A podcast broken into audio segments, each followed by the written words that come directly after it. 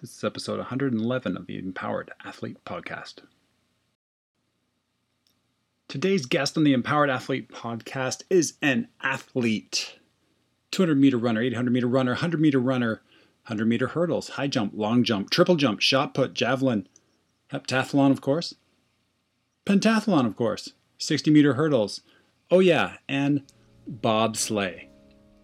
Alicia Beckford Stewart is our guest. She's an incredible human being. She's in chiropractic school. We caught up to her with her while she's in California. We talk sport, we talk training, talk workouts, talk a whole bunch of things. You're going to love her insight, her opinions, and her thoughts on everything that's going on in the world right now, the world of sport, and her tremendous story. We hope you love this edition of the Empowered Athlete Podcast.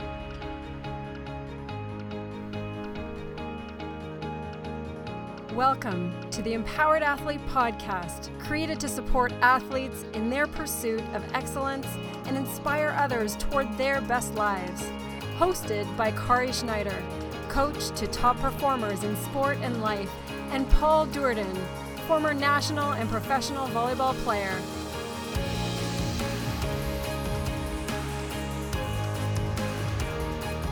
Hey, hey, we're back. The Empowered Athlete Podcast. Paul Kari and Alicia Beckford Stewart. Otherwise live known from as Bex. From California. We got Bex on the line. How are you doing? I'm doing well. How are you guys today? Do you not have an Instagram that says this Flex by Bex? I do. I also have Flex by Bex and Becky Stew 87. That's me. Cannot let go of the Flex by Bex. it will stay with me forever. That's right. Hold on, You have to hang on to that one. How are you?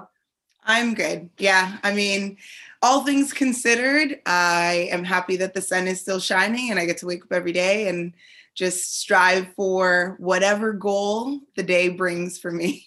Okay, well, like speaking of goals, you are someone that over the time that we've known you, you've always had incredible, um, real reaching and striving goals. You know, we when we first got to know you, you were a heptathlete at the time, and just this high performing, hard driving, you know, enthusiastic, amazing individual, which we were obviously drawn to. And and then but at the same time you had national goals that you were pursuing in heptathlon um, and injury came your way but prior to that what what really sparked that that flame that desire that you know wanting to keep pursuing because that was just the that was just the middle of the road. You've done all kinds of things that you've been pursuing which we'll get to but what what kind of sparked it? Was it you know gymnastics as a youth? Was it what what was the thing? I would definitely say just kind of starting my athletic journey when I was three, like you said, gymnastics. But it was even before that, I just, I always wanted to do what the big kids were doing. I wanted to be involved with what they were kind of doing. And it was just like, if they can do it, I want to try. And I lived in, so my mom is from a very large family. Um, she is the youngest of 20 kids.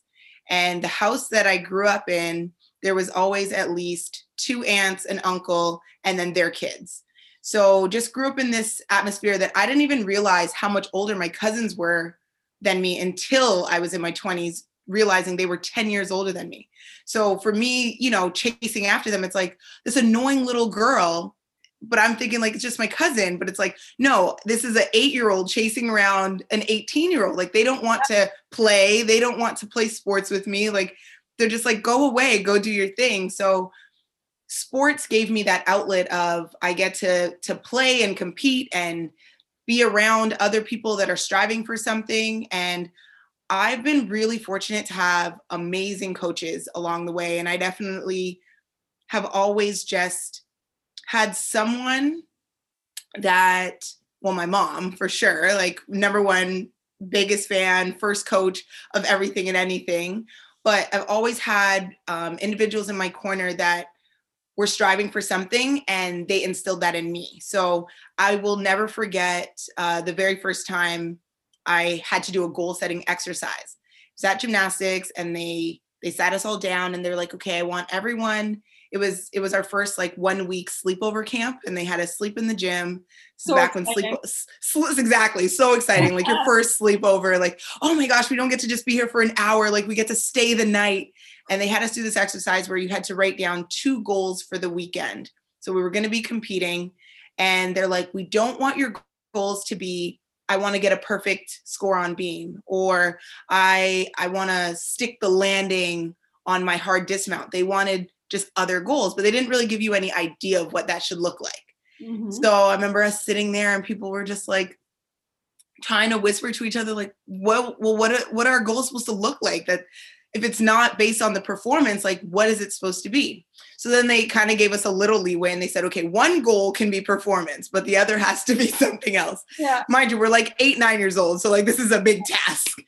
And um, they ended up bringing me up to the front as the example because my two goals were this. I was having a hard time sticking my cartwheel on the beam. So my goal was to stick the cartwheel on the beam for sure. But my other goal was to make a friend that didn't go to our gym at that competition. And they were like, these are the things that sports are supposed to do for you it's supposed to give you this outlet of athletic prowess or ability to shine and and you know be competitive and compete against these individuals but the moment that you stick the landing these are also people and you want to be able to learn who your competitors are and the only way you can be the best is if you beat the best but if you don't really know who these individuals are it's just like another number another person. So um I think that drive of just striving for the the very objective things like stick, you know, stick a skill, get a certain score, but then being in a very subjective sport, I could, you know, jump the highest or run the furthest or whatever, but if that judge wasn't looking for that, doesn't really matter. So it was nice to just have you know some objective things to look at but then very subjective things that it's like wow i just feel so good about myself because I did what I set out to do and I made a friend. this this is this is huge i i think because it's such a young age that really that that really stuck with you. And i know i've been lucky enough to witness you impart wisdom like this maybe not the exact thing but wisdom like this to young athletes when you're coaching young athletes. And at the same time have you fallen into that kind of rut or trap of forgetting that it's not just about the achievement it's not just because even though that that's there, even though it's been with you a really long time for those of us who have been competitive or are competitive it's just like sometimes you forget well it's only this and if i don't get this then it's just devastating you know has Yeah. that has that shown up for you or did it when you It were shows up all the time. All the time. like yes I I am my biggest fan, but I'm also my biggest critic. So it's like I will, you know, write these things down and say, okay, accomplish this and do this. And if you've done this, it it is good enough. But sometimes I have to think back and it's like, just because it wasn't the end goal thing that I wanted doesn't mean that someone else isn't looking at that and going, You've done so many things.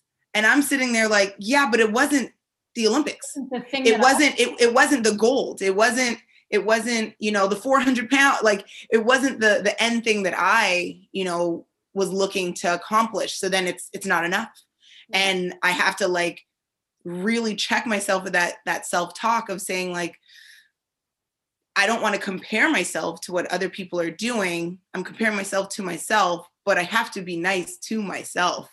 And i have to give myself the ability to breathe and be able to say like you're doing great you know enjoy the progress in the process and take the big goal break it down into smaller pieces and if you've accomplished something enjoy that moment and celebrate the moment um, instead of just saying well it's not enough because it wasn't the end Yeah. so definitely you know it's a process for sure of of kind of checking myself of the advice that i'm able to give and then giving that back to myself and and following through with it because only i can hear the voice in my head and no one else hears it um so that's definitely been something that like doesn't matter whether it's in school or in athletics um in coaching and and just in life, being able to, to to bring it back to, you know, that friendship goal instead of the the outcome goal every single Yeah. time.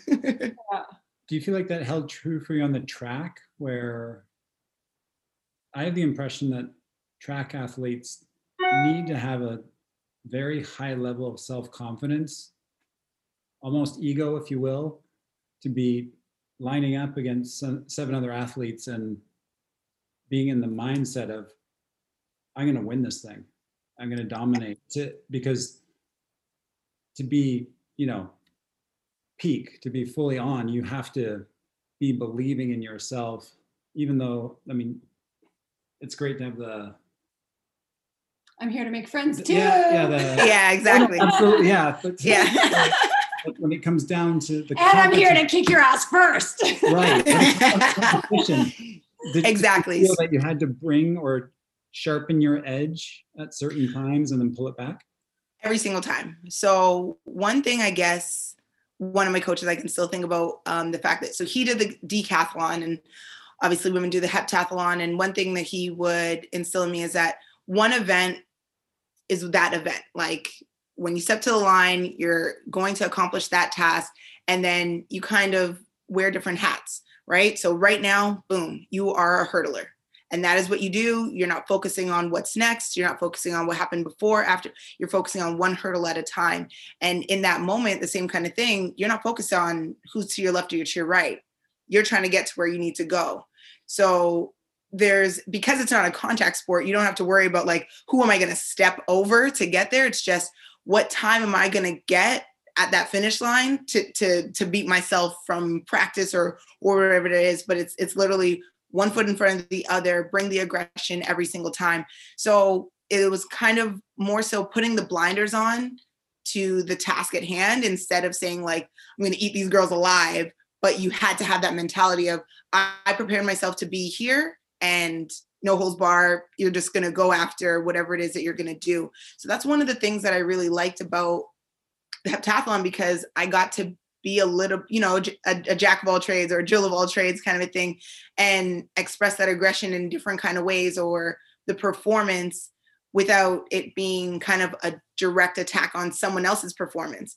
I didn't win because you didn't do well. I won because I won. yeah. Or I didn't, you know, jump as high as as you know, one meter 72. It wasn't because you only jumped 170. It's just you jumped 170. I jumped 172. That's that's just what it was. It's nice So- it's clean, you know, like Exactly. and it's it's hard when there's when you're looking at sports that um it, it's i mean we could go on and on about sports that it should be clean there is a timeline there is a and then they've met the qualification and then they still don't get sent you know those, those Yeah. are you know there's so many heartbreaking stories around that because you know you think it is supposed to be that um, but I, I have a I have a question here that that I think this might be pertinent to some of our listeners in that you you went you were in gymnastics you got into track but somewhere along that way you had the goal i think tell me if i'm wrong here on this this timeline or this path you had the goal to get a scholarship Yep. you wanted to go to school with a scholarship did you get a full a full scholarship Yeah. So I found out. it's a huge deal Yeah. huge deal and because school is expensive anywhere it's extra expensive to go out of state if you're in the US and then at the same time to be able to be competing in something that you love and competing and get your education paid for that's something that we haven't talked a lot about on this podcast and that's such a huge accomplishment number 1 but what where where how did you realize that this was a possibility and what did you do to to make that reality? Yeah, so that was actually, if anything, that was probably one of the, I look back now, one of the proudest things that I accomplished for myself because that was a goal that I had set very early on in, in probably middle school when I found out that I could get a scholarship for my education while I was doing my sport. So when I got closer to the end of my high school career, it was like, um, actually in grade nine, they had um, rule, uh, I don't even know what it was called, but teachers were basically on strike. So they weren't doing anything extracurricular. Mm-hmm. So I didn't have offside, I didn't have any sports in grade nine. And I actually considered leaving that high school to go to another high school so I could continue doing sports because I knew if I was going to try to get a scholarship, they had to see me perform. And that's a it, grade nine. Okay, yeah. so hold on here. There's there's this is important because there are lots of kids out there number one who aren't competitive competitive enough to consider this but number two are not considering the costs of university. Is part of the factor here and do you think is part of the factor the cost thinking that okay maybe me or maybe my family we're not going to be able to pay for this?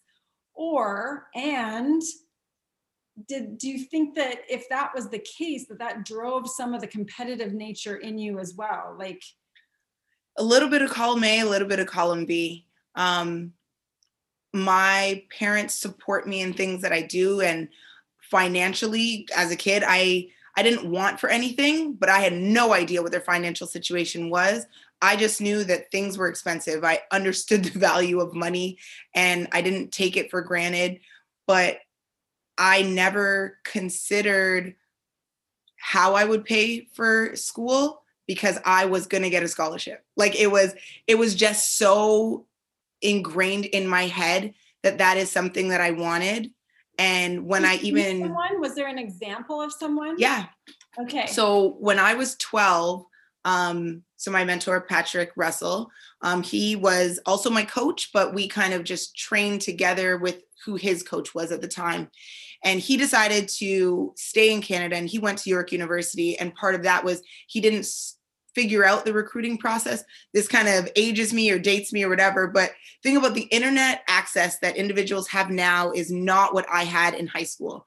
Mm-hmm. Like I remember the World Wide Web in grade three, and you know, you know, going to that one room that had computers, and for him, same kind of thing. Like when he was in high school, if he wanted to reach out to schools, it was snail mail. It was sending in a VHS of what he was doing and the editing was choppy and please don't rewind and send it back because I need to send this to another school kind of scenario. For me, it was it was CDs and DVDs, but still that same kind of thing. I didn't have that access to be able to say, let me let me look up somebody. It was like I have to really search out for this information.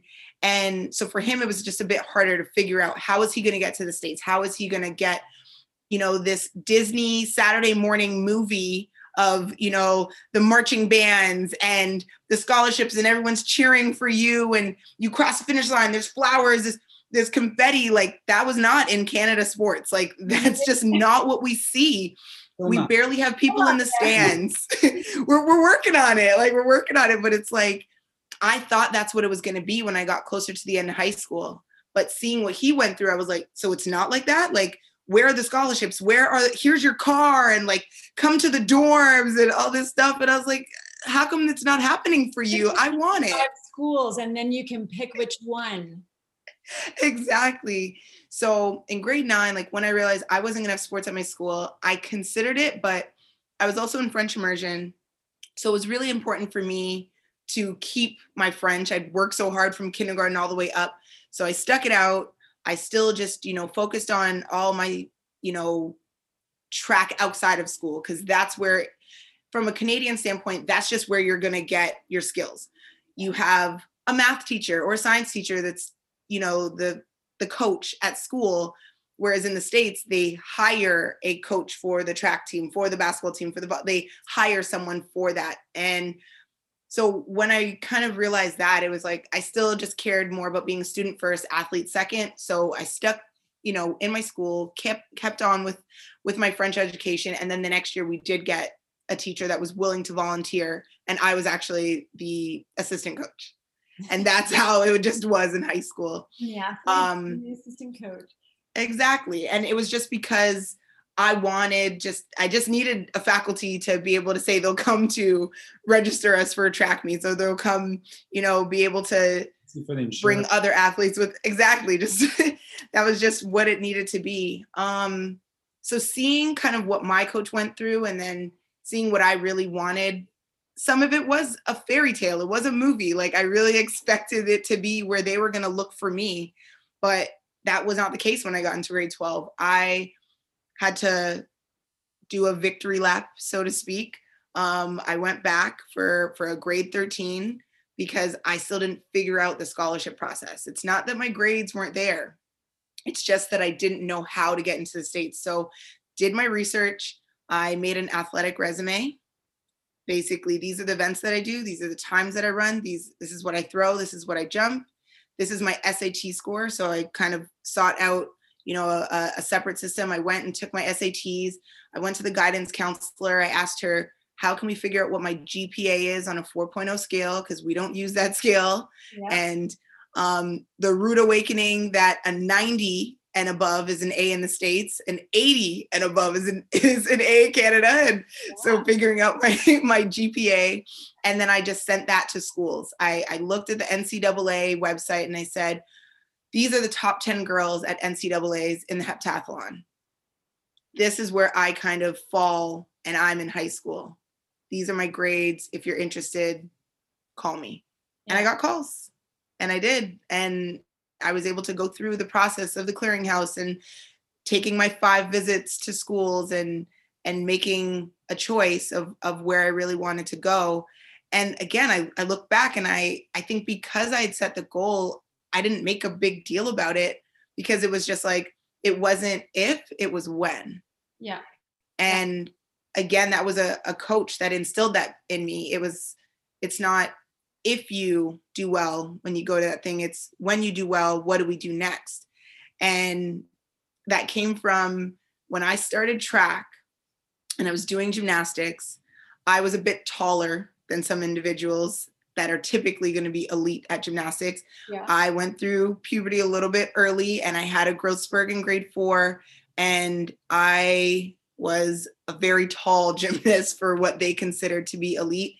And they kind of nudged me towards track a little bit more at the time. And I was mad about it because I'm like, I'm a gymnast. I'm gonna be the next Dominique Dawes. Like, like this is what's gonna happen. Stacey Uman, like she told me that I'm gonna be great and black girl magic and this is gonna be so good. And they were just like, mm, but like you're so fast. And like, you know, you you jump so high. And i'm like yeah but for vault i have to run fast and i have to jump high. Like i'm trying to justify it like why are you pushing me away? But it was so great. And my coach he would say to me he's like listen if you're going to miss practice to go to a track meet you have to come home with hardware and that was always just something that really stuck with me good or bad because it was a little bit of pressure because if i didn't get any hardware i'm coming back like i'm sorry peter i didn't you know but it also just gave me that drive of like, if you're gonna do something, you do it wholeheartedly instead of tiptoeing into it. Yeah. And I've taken that into everything that I've done. And um, even, you know, when I moved to London and when I met you guys, it was that same kind of thing. And when I started to kind of shift away from that, a bit of it is part of injury and just the depression that you go through when your identity is wrapped up in who you are as an athlete and been an athlete since I was 3. And when I when I tore my ACL and I had to get surgery, I was like, who am I if I am not an athlete? If I am not Alicia Beckford Stewart, the athlete, who am I? And you guys really helped me. I don't know how much you know, like how much you really helped me, like kind of really bring that back to I am a person. I'm Alicia Beckford Stewart through and through. And the athlete is just one of the hats that I wear. It's a part of my journey and a part of who I am, but it is not who I am. And yeah, I just so I kind of broke those those things down to just it being a part of a part of my motivation and all the other things that I'm doing and not just the only motivation of why I'm doing it. You- okay, so I want to ask a question for kind of both of you here. We say you you're a certified strength conditioning specialist. You yes. train, you you know that world. It's a male dominated field. Absolutely. You, how did you first connect with Kari and when you met her or heard about her, did you have reservations because she was female? Not at all. I was so excited. So excited. And it's re- representation matters a lot. And I- I- I it's true, like- You're competitive. You had clear goals, and Mhm. Kari's not the norm. And either you guys are exceptional at what you do, and so it, it's you're outliers. And I wondered just what that initial impression was, or how how you gained trust, or how you connected so quickly. What what was it? And well, we're both July babies. So we connected because because we're like twins, just a few years apart. we we uh I, I remember that interview that and it was just like okay well there's there's so many things that are such a challenge to connect on in high level sport when somebody hasn't been in high level sport or someone doesn't know strength and conditioning or someone hasn't gone to school in the states or someone hasn't you know been trying for something national level when you're with someone who hasn't done any of those things it's hard to ever explain what those are. And so when when we were going through that first meeting process it was like just ding ding ding ding ding on so many levels. It's like oh this is way too easy. You know this is just too good to be be true because you are the epitome of who fits as as an athlete as a coach as a human in the the business in the gym in what we were, were running at the time. And um and so it was just it was easy that way. And i mean for me it's it's uh um I, I can tell right off the hop in meeting somebody whether because I've seen it so many times whether or not they're busy getting through their own thoughts of what they perceive about me and perceive about and I'm sure you've experienced that in some form or another. Somebody's preconceived judgments of what they think about you and whether or not and and there's a huge difference when that isn't in the way of of a meeting or of a connection or of learning about another person. And so the connection happens much faster. So i've been through that so many times that i know what to expect and you know i know usually how to get them on track or get their trust or win them over or say the thing that has them feel comfortable or whatever and there was so much uh, there was such an absence of that kind of noise between the two of us on the first time we met. So it was easy to just run with it from there. And it also allowed for a fast not only that fast connection but a fast progression too which was very helpful i think for some of the things that you went through because then when the trust is there and when the trust is there fast then you can either either push harder faster or you know give more responsibility faster or you know trust the person if something's gone wrong or whatever so um and those are those are big things when it comes to just a human connection Yeah, definitely. And I think, you know, to kind of touch on what Paul was saying, just about us being females that are kind of the outlier, sometimes you, that's exactly what you're looking for, right? Like so many times it was, it wasn't an option to be able to say, I'm, I'm going to have a female track coach. I'm going to have a female um, coach in anything that I really did. And then when I kind of think back to even just like therapists that I've worked with, massage therapists, like chiros, like and almost all of them are just they they they all look the same for the most part.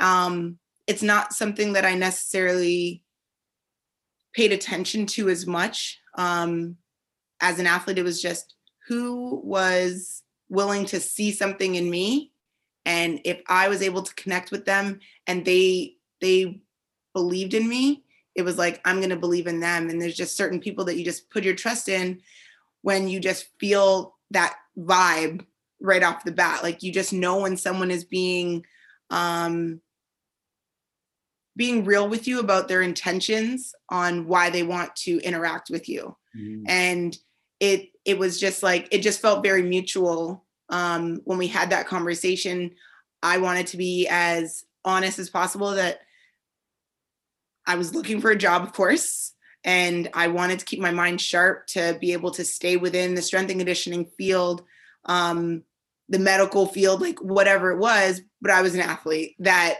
also needed to make money to be able to continue competing at a high level and finding that balance of flexibility in a job. Uber and Uber Eats weren't really around back then. So that probably would have been a really great uh older and older in this well the only reason i say that is because a few years later i did drive for uber so it's just like Damn. absolutely yeah so just you know when you think about the off season paul you could talk about this too like when you're in the off season and you know that okay i need to recover i need to be able to eat and i can only get xyz amount of sponsors you have to find a way to hustle. And one thing that was really great about Kari is she knew the hustle because she'd been through the hustle in many different type of ways. And when you're working in a field where it is, it's client centric, it's patient centric, it's based on are these people going to come back here when they can go to the place across the street and they come back because of your personality so it's you know it's it's not a cookie cutter system but a squat is a squat, a lunge is a lunge, but people come for the conversation, they come for the environment, and they come for personality. And so for us, I feel like that was resonating on both ends from the beginning. And it was just like, okay, another box is checked that it's a female, another box is checked that she's a mother. So if I have questions about how do you balance, you know, all the other hats, um, typically a man can't answer those questions um, because he didn't have to take the time off, you know, or maybe he did, you know, he could have taken paternity leave and things like that. But that flexibility of saying, okay, how do I balance this and be able to do that? So at that stage in my life, that's what I was looking for. I, I wanted to be able to have a mentor. I wanted to be able to have those um, harder conversations that you can't just look up on Google. yeah, it's true. And, and yeah, yeah. So um, you at that time, I know at that time there was there was so much you went through in terms of your Achilles, but also um, you know you you got you had opportunities and you were looking towards things that probably expanded so much more as you you know how you try a little bit of something and then you see a little more and then you try something else? You were interested in medical school at the time. Tell us a little more about your decisions when it came to bobsleigh Canada, um, when it came, comes to where you currently are, because you're in the middle of chiropractic school in the US. So there's so many things there that like I, I want to know about, which the the the climate in the US when it comes around the, the election, Black Lives Matter, um, the you know your experience when it comes to bobsleigh canada and what that was like. There's so much that's gone on for you. Um, you've even just competed in a fitness competition which is i did i did you know clearly you're so goal driven and i think that uh, you, there's so much there but i want our listeners to be able to understand a glimpse of what it's like in because this is this is what I would call trying things on to see what fits, not because you're trying to fit in, but because you're figuring out where you really belong and what is aligned with you. And that's what I think it it is happening for the course of your life. You're living it, you're eating it up, you're enjoying it, you're trying all these different things and also just figuring out where you're really going to create your best life. So tell us a little more about, you know, what brought you to bobsleigh, what um, what those next steps look like. So after tearing my Achilles and just kind of kind of back that up a little bit. So after my ACL, getting the surgery, getting back into track, um, the rehab process wasn't necessarily complete. Um, there was just certain shortcuts that were taken. Um, I can own up to my side of things of of not necessarily seeking out um, all the best resources initially, um, and also just if you don't really know the why is in in your process of rehabilitation, you don't do it. So it's like, why do I need to do glute med exercises for my knee? My knee is hurt, eh, right? I just didn't have that understanding in the moment. Um, just being kind of that stubborn athlete of, well, I just want to get here and you're not really giving me the steps to get there. And that's how I knew to process things. Um, that individual that was working with me initially uh, moved away. They started their own practice. And then after that, the individuals that kind of took me under their wing, the location where I was working, they were all chiropractors. And so, kind of to segue into some of the, the future conversations about why I, steered away from medical school was I always said that I wanted to be two things in my life, and it was a doctor and an Olympian. And so that's what kind of led me towards bobsled once track was not necessarily no longer an option, but the ability to compete at that level without the support around me that I had when I was in undergrad um, and not having the financial stability as well as being able to balance life was just something that I I couldn't have planned or couldn't have really prepared for anyways. I suppose I could look back and say I probably should have done XYZ, but in the moment when you're trying to figure out these huge goals that you've had for yourself and they start to shatter um, kind of piece by piece with financial or injury or you know a breakup or you know whatever it is, mm-hmm. um, those were just things that well this is all i know how to control so with that incomplete kind of rehabilitation i just ended up either i was going to have something wrong with my hip or something wrong with with my ankle and it just happened to be my achilles tore my achilles in 2014 and that was kind of literally a breaking point for me that i had to say i have to slow it down. I need to completely just get myself healthy. I need to get myself to an optimal point of just I am happy, I'm comfortable with if I don't continue with a sport, I'm going to be okay. And so that healing process was a bit of self discovery and a bit of kind of like the social, mental, physical, just everything kind of all wrapped into one. And then I remember a conversation in undergrad of one of my coaches saying, You guys are pretty fast, pretty strong. You ever heard of this movie, like Cool Runnings? Like, you should look into bobsled. And I was like, not really into cold. Like, I know I'm Canadian, but I'm not really into cold weather sports, but maybe I'll look into it. And around that time, so, you know, I'm working with you guys at Empower and just kind of, you know, still talking to my my previous classmates and teammates and, and things like that. And one of them went out for the US bobsled team and she went to the 2014 games.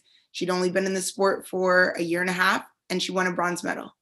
And I was this the fuel, it just sparked something in me again. I was like, a second career sport. Like that's literally what bobsled is. Mm-hmm. You have to be 16 to go into a bobsled, anyways. So by the age of 16, you've already done so many other sports, mm-hmm. usually.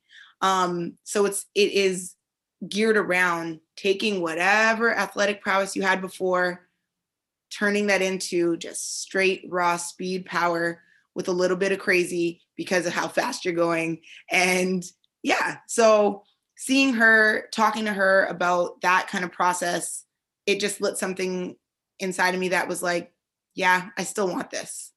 And so I just I set that goal and again just went after it. Had the support in my corner and uh, you know, the little Alicia in the back of my head that's like, you're on this journey called life to experience things, not just to to go through things. It's like I want to be able to look back and say, I enjoyed all the things that I did. And it it is, you know, a good story for me to reminisce on and you know to look back at the places that i got to see the places that i got the people that i got to meet and so that was kind of that initial striking moment of okay i'm going to look towards how do i join this team how do i get onto the national team how do i potentially make the olympics And then while I was in that process, I met, um, or when I made the provincial team and then made the national team, and then we toured through Europe, we toured through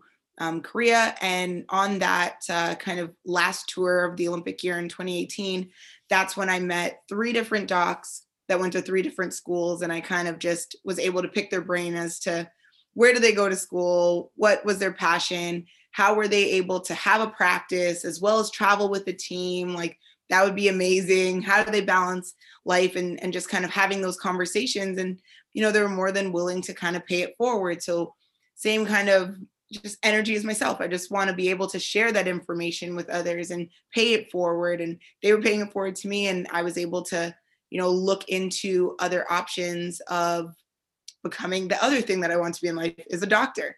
I never knew what kind of doctor I wanted to be. I just knew that I wanted to be a doctor. I knew that I wanted to be able to help people and have those relationships and not just a revolving door, you're in, you're out. I wanted to be part of the process because everyone that's helped me, it's being a part of my process, a part of my journey, leaving that lasting memory. I want to be able to instill that on someone else because that's had such a great impact on my life. So then that brought me to Palmer um, College of Chiropractic here out in California.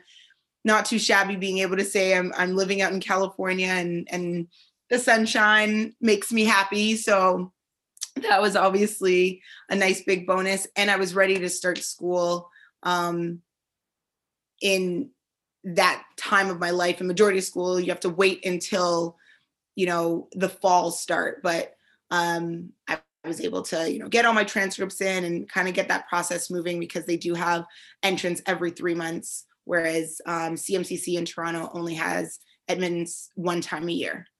So i didn't want to kind of sit around and wait for an entire year um, being part of evidence-based practice making sure that the science is behind it. It's not just a non-accredited school somewhere it's the leading school in the country and um, sometimes there's kind of that stigma in canada that it's like if you leave and go somewhere else that you're not getting as good of an education mm-hmm. but i think you get out of anything whatever you put into it if you're going to go and and work with you know an online trainer work with you know, a, a dentist at some little shop at the back of a, a, a plaza. It's whatever they put into their education. It, it doesn't matter what the package on the outside necessarily looks like. They're willing to instill, you know, the great values, give you the proper um, steps and procedures, and and making sure that they're up to date with everything. That's what really matters. So that's how I kind of saw my journey of looking at what schools I wanted to go to if I want to go left, I can go left. They they provide all these resources and it's just a matter of what I take from it. So you, it's been great so find, far. Do you find um, chiropractic practicing more mainstream in Canada than it is in the US?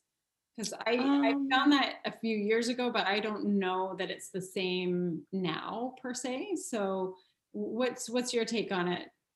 I would say just the language used around uh, chiropractic care is very different in Canada versus states. Um, here you'll hear individuals talk more about like a cash-based practice versus insurance-based practice. Um, we don't have as many conversations about healthcare at home because we have this universal healthcare. So it's kind of instinctive, instinctively known that if you are going to go see a chiro, physio, massage, it is based on your benefits that uh, you are going to pay out of pocket and you might get some reimbursement but you know that if, if that's the care that you're willing to seek out um, and if that's what you need uh, there's not kind of that question mark of ooh i have to pay for this first whereas here there's that conversation that kind of lies around oh well my benefits only provide 10 visits so i'll go for 10 visits and then i don't go back or yeah. someone has a cash practice and they know that they're not seeing any of the Medicares and still learning all, all the different coding and, and the different Kaiser Permanentes and all these kind of things. But yeah, I think the conversation is just a little bit different. Um, in Canada, I would definitely see, say that it's a bit more mainstream and there is um, more conversations around what chiropractic care is at younger stages of individuals' lives. So it's not as much of a question mark when they get into adulthood or even treatment. exactly exactly they know that that's an option of treatment here we're still kind of bringing that conversation uh, or at least attempting to bring that conversation up a little bit um, higher in or lower in the hierarchy should i say so yeah. that it's it's not this like what is what is chiropractic yeah. kind of thing. It's more like, oh yeah, absolutely, I've seen a chiro. so and and would you?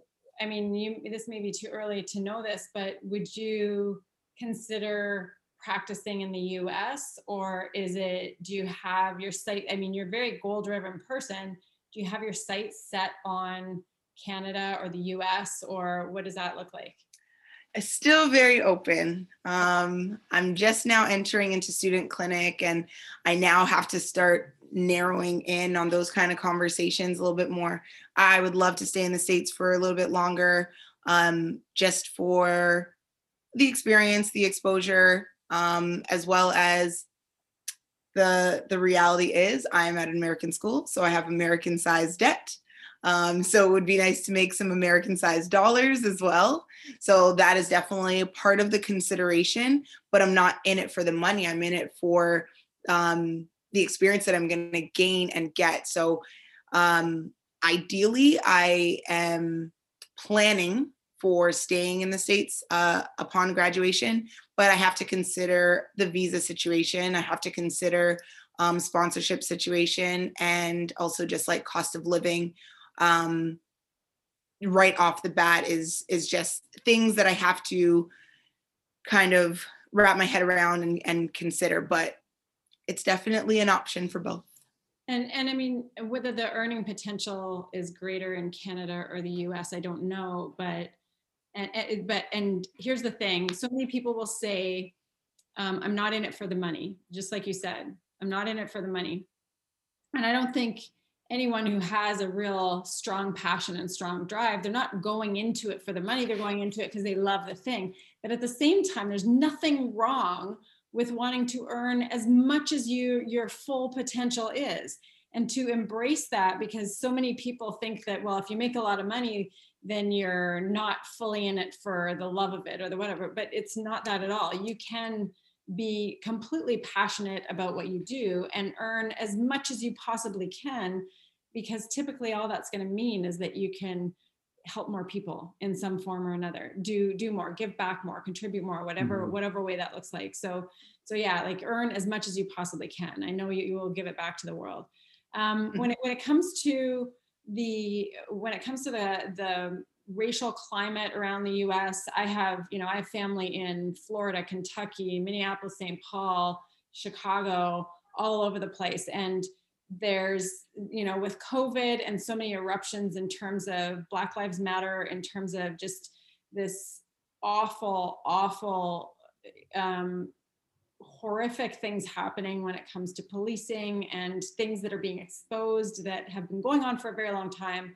however just weren't being brought to light and and being shown to everyone in a way until it just has has exploded. How how has that been being there versus um you know would would you would the experience be different for you if you had been in Canada versus being in the states throughout everything that's been going on what what has all that been like for you I think it's definitely highlighted more here. It doesn't mean that there's not racism in Canada. It doesn't mean that I haven't faced my fair share of um, discrimination, my fair share of heartbreak, of someone just assuming something of me based on maybe their previous experience, maybe based on something that um, they were taught, because racism is not something that you're born with, it is something that you are taught. And I have kept myself involved as much as I possibly can with the knowledge that I have. But my experience is not the same as someone that grew up in the States as well. So that's also something that I keep in mind that someone that grew up in Oakland and for me growing up in Brampton, um, my experience is not going to be the same, but it doesn't negate that I can't support. It doesn't negate the fact that I can't um, relate as well. One thing that I was able to kind of convey to my classmates um, and kind of the school is I'm the president of our um, Student American Black Chiropractic Association here, and as well as the um, the West Region um, representative. And I led us in a town hall um, after George Floyd's um, murder and kind of explained to them why we're hurting. Because in a school of 450 students, there are eight Black students. And two of them um, are faculty. So I'm not eight, eight Black individuals, let's just say that. Mm-hmm. Um, there are other visual visual minorities, but some people just didn't quite understand. They they would say certain ignorant things like, "But you don't know him personally." Mm-hmm. You don't have to know someone personally to feel the pain of what has happened, to feel the injustice of what is going on around you. And it starts to cave in when you are then the one Black friend that they feel comfortable coming to about certain com- very difficult conversations. It's not necessarily a bad thing that it's like you feel comfortable enough to come and ask certain questions, but it is not my responsibility that I need to teach you every little thing. Um, so we were able to lead a town hall and kind of just explain the gravity of the situation that it's not a matter of knowing the person directly it's a matter of that could have been our brother our father, our sister. It could have been us. And that's something that they don't leave their house understanding that fear. And yeah, in in my experience and in my upbringing, did I grow up around a lot of violence? No, not necessarily. But did I have my own separate adversities? Absolutely.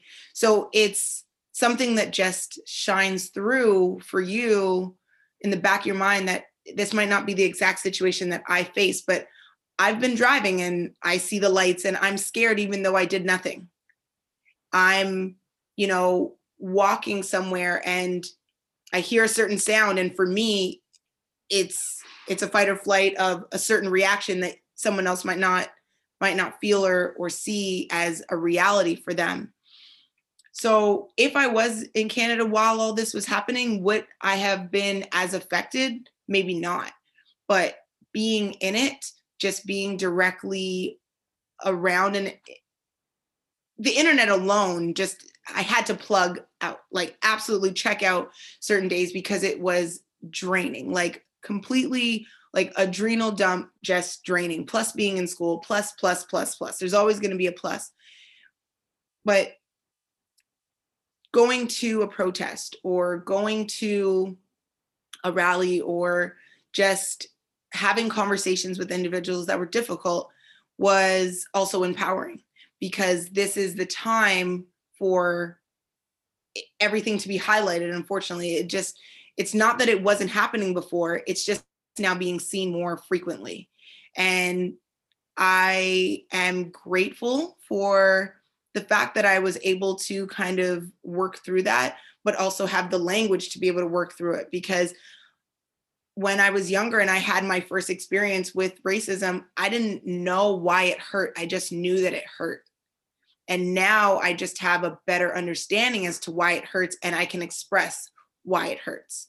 And mm-hmm. I can share that with someone else. Why you saying, Can I touch your hair is hurtful for me. Mm-hmm. For you saying, Hey, look, I got tan today. I'm as dark as you. Why that's hurtful for me. Mm-hmm. And now we just have this this platform this opportunity to express that to other individuals and not shy away from the awkward conversations because magic happens in that uncomfortable zone and the only way that other individuals are going to know that that commentary is not okay is if we tell them mm-hmm. that um, looking at someone when they pass you on the street and clutching your bag that hurts mm-hmm. that hurts and maybe it's a movie that you saw and you just thought, oh, well, I see some black person coming towards me. They could be dangerous. Well, I could say the same thing about anybody, but I don't because I know how that impacts another individual. So being directly in it has just been a very interesting um an interesting experience. Um it I wouldn't say I can speak for how much it's really going to change now that the election is over, um, because there's still that leeway time before inauguration in, in January. So there's a lot of things that can happen between now and the end of 2020. But 2020 has just been the most interesting, adventurous, unforgettable, just unforgettable year with so many ups, so many downs, and everything in between. That it's um, it's just a matter of living through whatever or growing through whatever you're living through right now. So I am just like checking that off as just something else that I've I've had I I would I don't want to say the fortunate opportunity to experience, but more so being an adult and being able to work through my feelings and express what those feelings are instead of bottling them up as they are constantly coming towards me from so many different angles and and also you know being like you say being an adult that if this was 10 years ago what how how what would it be like processing it then? What how how do you process it at that point? Like i, I we we've intentionally had Maeve in uh, a school that is very multicultural very diverse.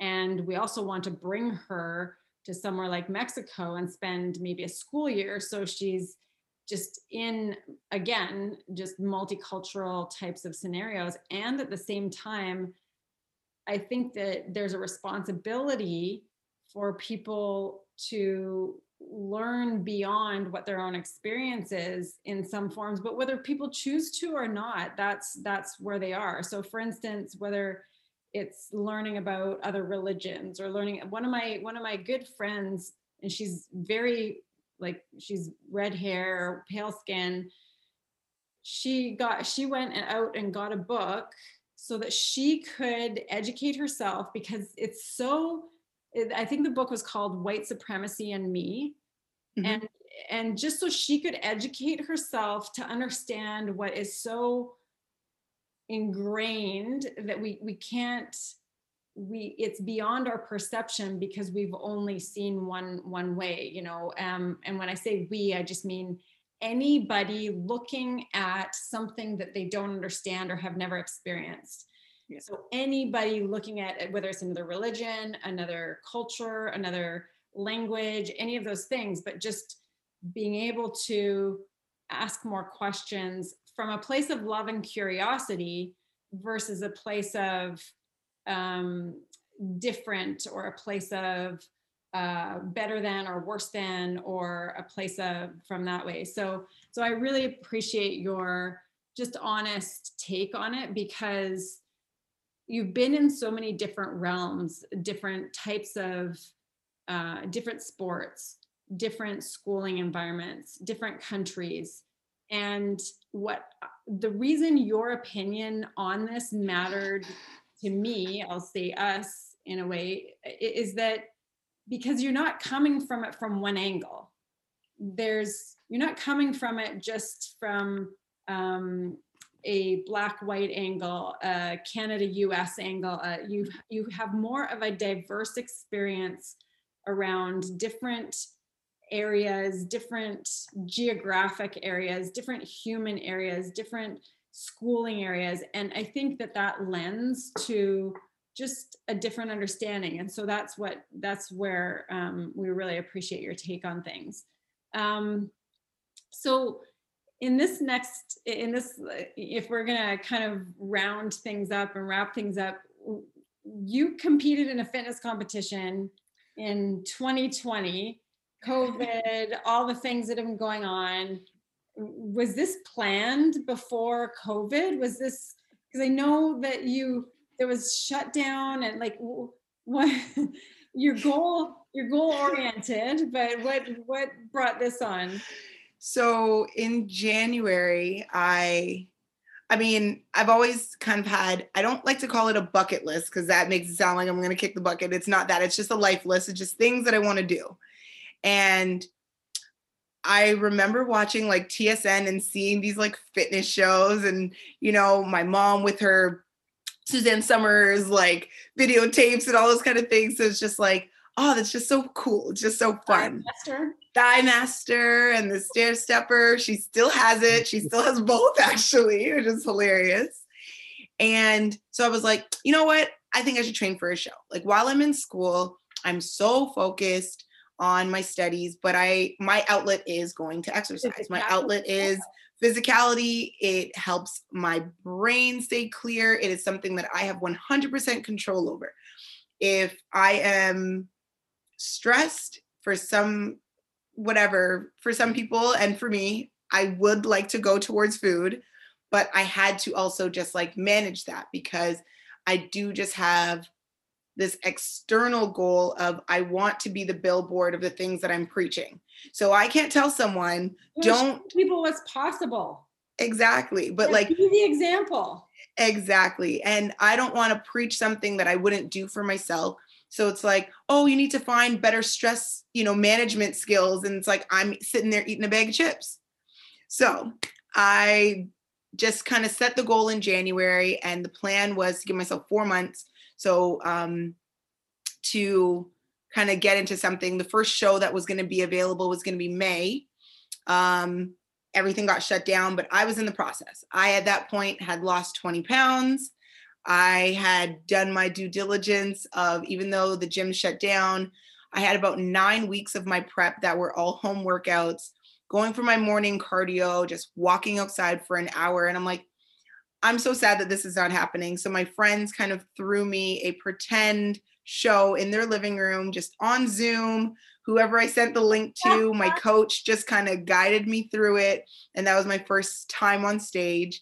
And it was cool it was fine but i was like okay before 2020 is over i am doing this i am yeah, stepping yeah. on a stage and i was like at this point i've done the quarantine 15 but the reverse i i'm now down 25 pounds um, and i was ready for it so found a show that was actually going to be taking place got a matching mask um, we followed all the protocols they actually made the show outside um, the actually the show that I was supposed to do also got canceled, but there was another show the week after. So we just moved my peak week, um, went through the whole process, uh, kind of one week additional.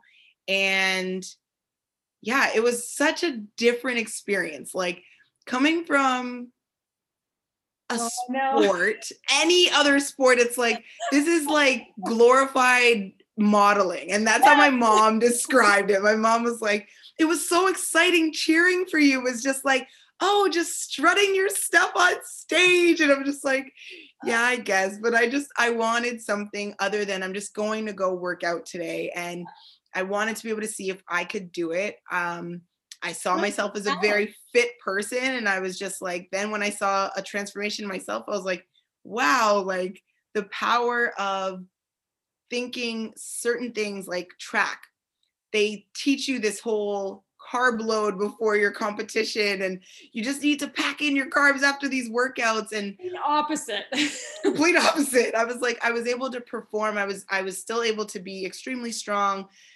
um extremely focused without as many calories as i thought i needed and so that just this process i didn't think it would because i used to think oh, those people are crazy that do this bodybuilding thing. They don't eat anything, they just drink protein shakes and just like water load. And I just had not uh, really looked into the whole process and figured out what it really was. And there's also different ways of doing the same thing. And yeah. I just gave myself that leeway of, yeah, was I hungry? Absolutely, because I was used to eating more yeah. was was there times when the temptation was very grand and i didn't think that i could continue you know being on restricted calories absolutely but that's what anyone goes through when they go through any transformation any kind of yeah any challenge yeah. so that was really cool um going in and competing and the feedback from the judges was really funny for the fact that I won my open category, but I came fourth in the true novice category. And true novice means first time stepping on stage ever. And they said I looked too good to be a true novice. I was like, well, I've been an athlete since I was three, so I guess I'm not a true. I, I don't know, but anyways, in the sport itself, Oh it was great. Um, I've I've now decided um, I will probably do another show that is kind of in in the works. Um, but for the rest of 2020, um, I have a goal of deadlifting 400 pounds. So stay tuned for that. Yeah, right now? Um, so right now my max is 365. Okay, so you got a ways to go, but you got lots of time still too. Yeah. November, you got, yeah, so you got to be like, oh yeah, there's the countdown. Well, Yeah. I want to know what the first meal was after the competition that you had. Pizza. Yeah. Okay. And what kind of pizza? I I just had um, a barbecue chicken pizza Ooh, and um, some ch- cheese garlic bread mozzarella cheese i wasn't so i wasn't able to have dairy for three months and i just missed it so much i had and chips so the very very first thing that i had was some sour cream and uh, sour cream and cheddar lay's chips What's it like at the comp after the competition? Is everyone off stage just mowing crap? Is that like like the people like as soon as it's done, like as soon as you step down from the stage, are people just grabbing bags of chips? Donuts. Yeah. donuts cookies donuts Love cookies Oh, yeah awesome. hands. Everybody starts So popping awesome. up like like the Michelin. Yeah. yeah like i actually it was funny because by the time the pizza got there like i had some appetizers and i was like i'm so full but i just want to eat this so bad and so that that pizza lasted a few days for me because it was just oh. like i can't handle all this I was gonna say, were you were you just like, you know, you think you want a whole bag of chips, but you can only handle about five? yes Yeah. exactly exactly oh, that Oh, it's so rich. It's just so salty. Ah, that's what happens to me when I go for a month with no sweets. I'm just like, how could I tolerate this much chocolate? It's just not right. exactly that's exactly how i felt and even now like so i'm still kind of i'm in just like a maintenance phase um, because the the plan is to compete again in july um, to go for my pro card. And now it's just like i don't necessarily need to be as strict with counting but there's a certain level of just why would i gorge on anything? Because i don't need to. Just Well, don't need to a- do it. There's a big there's a big difference. When people are if there's deprivation or restriction from a place of self-love, then it's a healthy thing. if there's deprivation and restriction from a place of self-loathing, then it becomes dysfunctional, becomes awful. But if it's come from a place of self-love, and then you you finish whatever the week is or the month or the competition or whatever, you come away with a stronger mindset and a more powerful ability to manage your mind because that's what it ends up being about. It's got nothing to do with the food. Yep. All about the mind. So yeah yeah, that, then it's powerful. Yeah. Cool. and that was also one of the reasons of doing this because um one of my stress kind of management uh goals oh so many goals but uh one of my stress management so many goals but one of my one of one of my goals was just to find a different outlet. Um just to not make it come from a place of hate not make it come from a place of negative self-talk. Um i did my daily affirma- affirmations while i was doing it and one of them was today i'm walking boldly in the direction of my dreams. And i would say that to myself every single day and so if I would walk into the pantry, which I would just open it because it doesn't cost me any money to open the pantry, but it costs me to open the fridge. But I would open my pantry and I would say to myself, like, okay, today I'm walking in the direction of my dreams. Is it in this bag of chips? No, walk away. like my my it is not at the bottom of this bag Here. It is not here but it might be if it's just a cup and then I track it and then it's fine, right? well, that's the difference between that's the difference between a pre-made decision where you've planned in and you're using your prefrontal cortex, you've planned in that cup of chips versus the thing that you totally wasn't in the plan. Big difference. Big difference. Oh, I love it. See, normally we finish off with asking some favorite foods and some things like that, but this was way better. Yeah. way better. Oh my gosh, so much better. Um, if there was one thing that you wanted to impart to young athletes, because you've had such a vast experience in in multiple sports and also at such high levels, is there anything that you would send out to you know a young version of you or that athlete that's just got lots of goals, lots of dreams? Um, what kind of advice would you give? What would you want to impart? I would definitely say enjoy the progress in your process. That would be the biggest takeaway that, or if I could tell Alicia of grade nine or Alicia of grade three, um, enjoy the progress of the process because celebrating the small things that to you are small because you have such great big dreams are so important and there's someone looking at you saying, Well, I wish I could do just a fraction of the things that you're doing, and you're taking it for granted because some people just don't have the option to even do a fraction of the things that you're doing. And just enjoying the place that you're at, like being able to say that you traveled around Ontario being able to say you traveled across Canada, being able to say you left the country. When I got to Illinois and meeting people that had never left their county or they were the 1st mm-hmm. person to go to college in their family, I was just stunned because my mentality had always been not if, it was when. And be just encouraged by your own accomplishments, be encouraged by the people that are standing in your corner, and also know that people don't just necessarily say nice things to you because they want to say nice things, they mean it.